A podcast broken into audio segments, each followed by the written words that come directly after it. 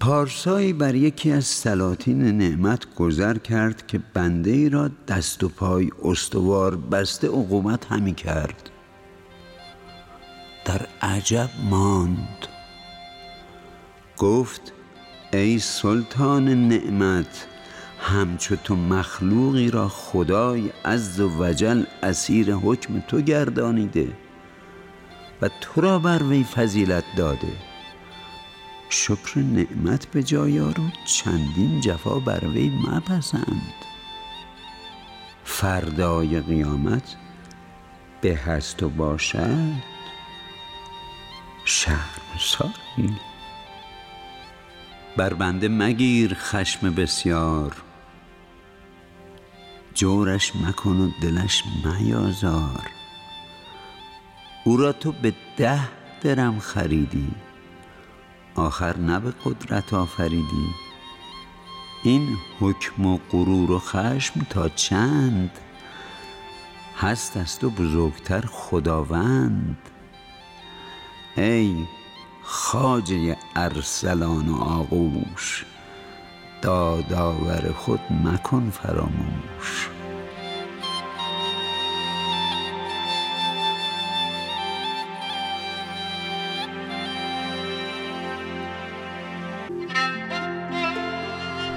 به چه کار آیدت ز گل طبقی؟ از گلستان من ببر ورقی.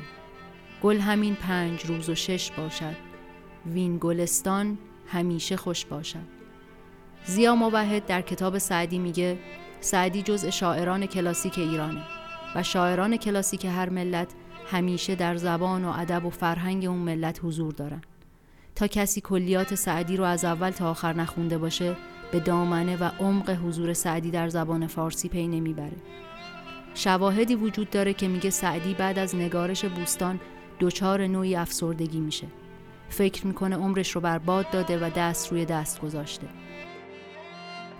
یک شب تعمل ایام گذشته می کردم و بر عمر تلف کرده تأسف می خوردم و سنگ سراچه دل به الماس آبدیده می صفتم و این بیت ها مناسب حال خود می گفتم. هر دم از عمر می رود نفسی چون نگه می کنم نماند بسی. ای که پنجاه رفت و در خوابی مگر این پنج روز دریابی؟ و تصمیم می‌گیره بره توی غار تنهایی خودش. بعد گویا یکی از دوستان که در کجاوه انیس سعدی بود و در حجر جلیس از اون می‌خواد لب به سخن باز کنه و به این شکل اون رو ترغیب به نگارش کتاب دیگه ای می‌کنه. و گلستان سعدی اینطور متولد میشه. کتابی که به عقیده خیلی ها تأثیر گذارترین کتاب نصر فارسیه و بزرگترین سهم رو در گسترش زبان فارسی داشته. کلام سعدی نه لفظانه است و نه فضل فروشانه.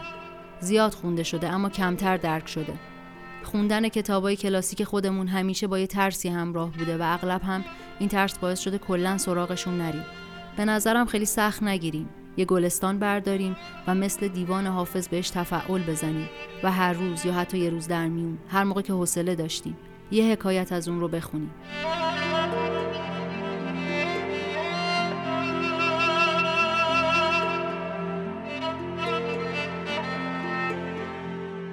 در این شماره از پاراگراف رادیو فرشته مهندس سید محمد بهشتی مهمان ما شدن و از گلستان سعدی برامون گفتن.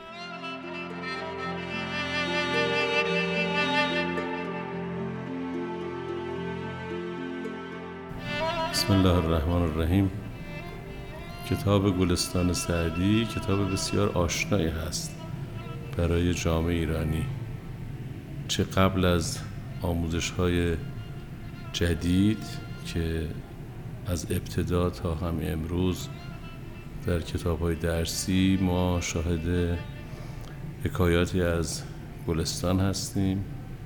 چه پیش از اون در آموزش های غیر مدر باز می‌بینیم کتاب گلستان از جمله کتاب های هستش که برای تدریس آموزش فارسی و سواد آموزی در کشور ما استفاده می شده و غیر از اون اگر که ما این امکان رو پیدا بکنیم این توفیق رو پیدا بکنیم که یک بار کتاب گلستان رو از ابتدا تا انتها بخونیم خواهیم دید که چقدر این کتاب برای ما آشناست.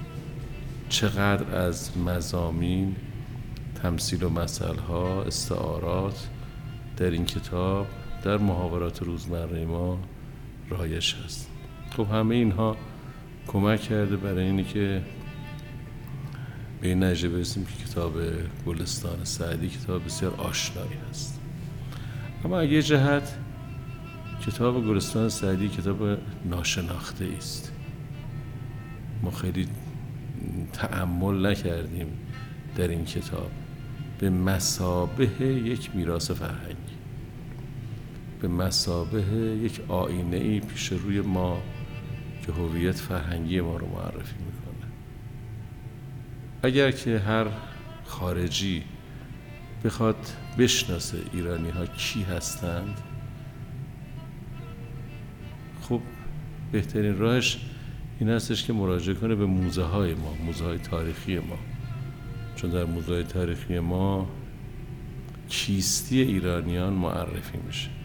البته اگر که بخواد بدونه که حال ایرانیا چطوره خوبه که به ترافیک ما مراجعه بکنه. اون بیشتر از هر چیزی حکایت می‌کنه که احوال ما چطوره. اما اگر که بخواد کارش رو آسانتر بکنه بهتره که گلستان سعدی بخونه. گلستان سعدی همش راجب کیستی جامعه ایرانی هست. و اگر که به صفت یک آینه ای که پیش روی جامعه ایرانی هست این کتاب بهش توجه بشه مورد مطالعه قرار بگیره به نظر من بسیار از ابعاد وجودی مختصات فرهنگی جامعه ایرانی رو معرفی می‌کنه کیمیاگری ایرانیان مهمان نوازی ایرانیان رندی ایرانیان جهانی بودن ایرانیان قائمیت به ذات در ایرانیان و خیلی صفات دیگه شاعری ایرانیان. خیلی صفات دیگه که جامعه ایرانی داره این صفات رو در واقع داره تبیین می‌کنه. اما در پرده و پوشیده. نه خیلی آشکار و عیان. از این جهت میشه گفتش که یکی از ممتازترین در واقع آثار تاریخ فرهنگی ما گلستان سعدی هست. به امید روزی که ما گلستان سعدی رو به مسابه آینه آینه ای که هویت تاریخی فرهنگی ما درش منعکس هست مورد توجه دقت و تعمل قرار بدیم.